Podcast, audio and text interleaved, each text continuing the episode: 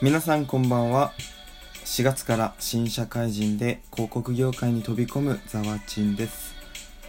この番組は学生時代の思い出美貌録ラジオをコンセプトとしてお送りしております。学生終了まで残り3日となりました。本日は運営さんが企画しているハッシュタグ音声配信を始めようという企画に基づきトークをしていきたいと思います。まあ、コロナウイルスの影響からまあ自宅にいることが増えた今誰かに話す機会って本当に減ってきていますよね、まあ、意識的に声を出す話すことは活性と安定に良い影響があり不安感を減らす効能があるとのことが先行研究で報告されています。そう。自宅にいることが多く人との関わりが減りつつある今こそ意識的に声を出し話す音声配信。つまりラジオトークを始めるタイミングではとのことでこのハッシュタグ音声配信を始めようという企画が今行われております。そこでラジオトークの運営さんは音声配信ポッドキャストを始めようか迷っている人の背中を押すようなトークを募集しています。ということで本日はザワチンがラジオトークを始めた理由とラジオトークをやっていて良かったことをまとめて話していきたいと思います。これで少しでもラジオトークを始めようと思ってくれる人がいたら嬉しいです。でそうですね。ラジオトークを始めた理由とラジオトークをやっていてよくやっていて良かったこと。この2つをこれから話していきたいと思います。まず、ザワチンがラジオトークを始めた理由ですが、それはズバリ、やってみたかったから。もうね、これにつきます。特に深い理由はございません。もう、これ以外の理由はないです。直感でやってみました。もう少し詳しく話すと、時は遡り、今から9ヶ月前の9月。その時、少しずつ聞くようになっていたラジオ、オードリーのオールナイトニッポンが好きなんですけど、それを電車で聞いていました。その時ふとラジオを聞く側から話す側になってみたいなと、ラジオやってみたいと本当に唐突に思いました。で、今までの人生でもう本当に物事は深く考えず、もう自分のその時の感情に従って行動をしてきた私は、もう思いつくままにネットでラジオやってみたいと検索しました。その時に初めてこのラジオトークに出会いました。これがきっかけです。で、ワンタップで簡単に配信できるというこの簡単っていうのが一番惹かれて、まあダウンロードを、まずとりあえずダウンロードしてみることにしました。そしてもう一つ配信をするきっかけになったことがあります。それはこのラジオトークをダウンロードする前日にバイトの仲間とご飯に行きました。でその時に話したのが今の私のラジオの一番最初バイト先の大失敗萩の月と同じ話をしたんですけどこれがもう思いのほかすごく笑っていただいて大受けでもう正直本当にびっくりしました。でこの時に自分は面白いと感じていなくても、まあ、他の人が聞いたら面白いと感じることがあるんだなっていうのを、まあ、改めて実感して、まあ、自分の人生のストーリーにはみんなそれぞれの価値があって、まあ、配信してみるっていうことに配信してみる価値はあるんじゃないかなっていうのを思いました。それから先日バイト先の仲間にお受けしたまあ、バイト先の萩の、バイト先の大失敗、萩の月を収録し、まあ、現在では、まあ、100本を超えるラジオを配信しているというね、次第でございます。これが、ラジオトークを始めるきっかけ、そして始めるまだ、始めるまでの流れでございます。いやーもう本当にね、人生ってタイミングって大切だなってもう改めて今思います。本当にあの時唐突になんかラジオやりてえなやってみたいなくらいな感じなんですけど本当にラジオをふとやりたいって思っていなかったらバイト先の仲間に自分のバイト先の大失敗萩の月の話がもう全然受けてなかったら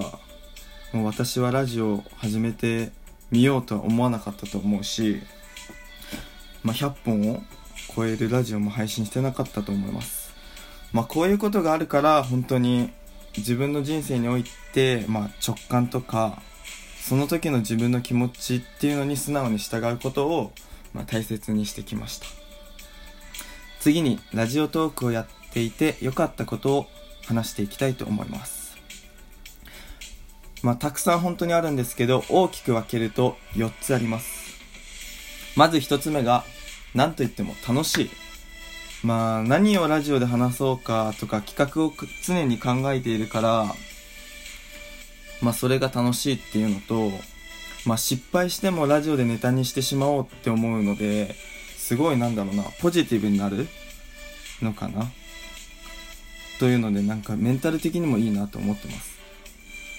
そうそれでトークテーマを何にしようかなって思ってえこれ楽しそうじゃねみたいな思い浮かんだ時とかもすごいなんか快感というか楽しいなって。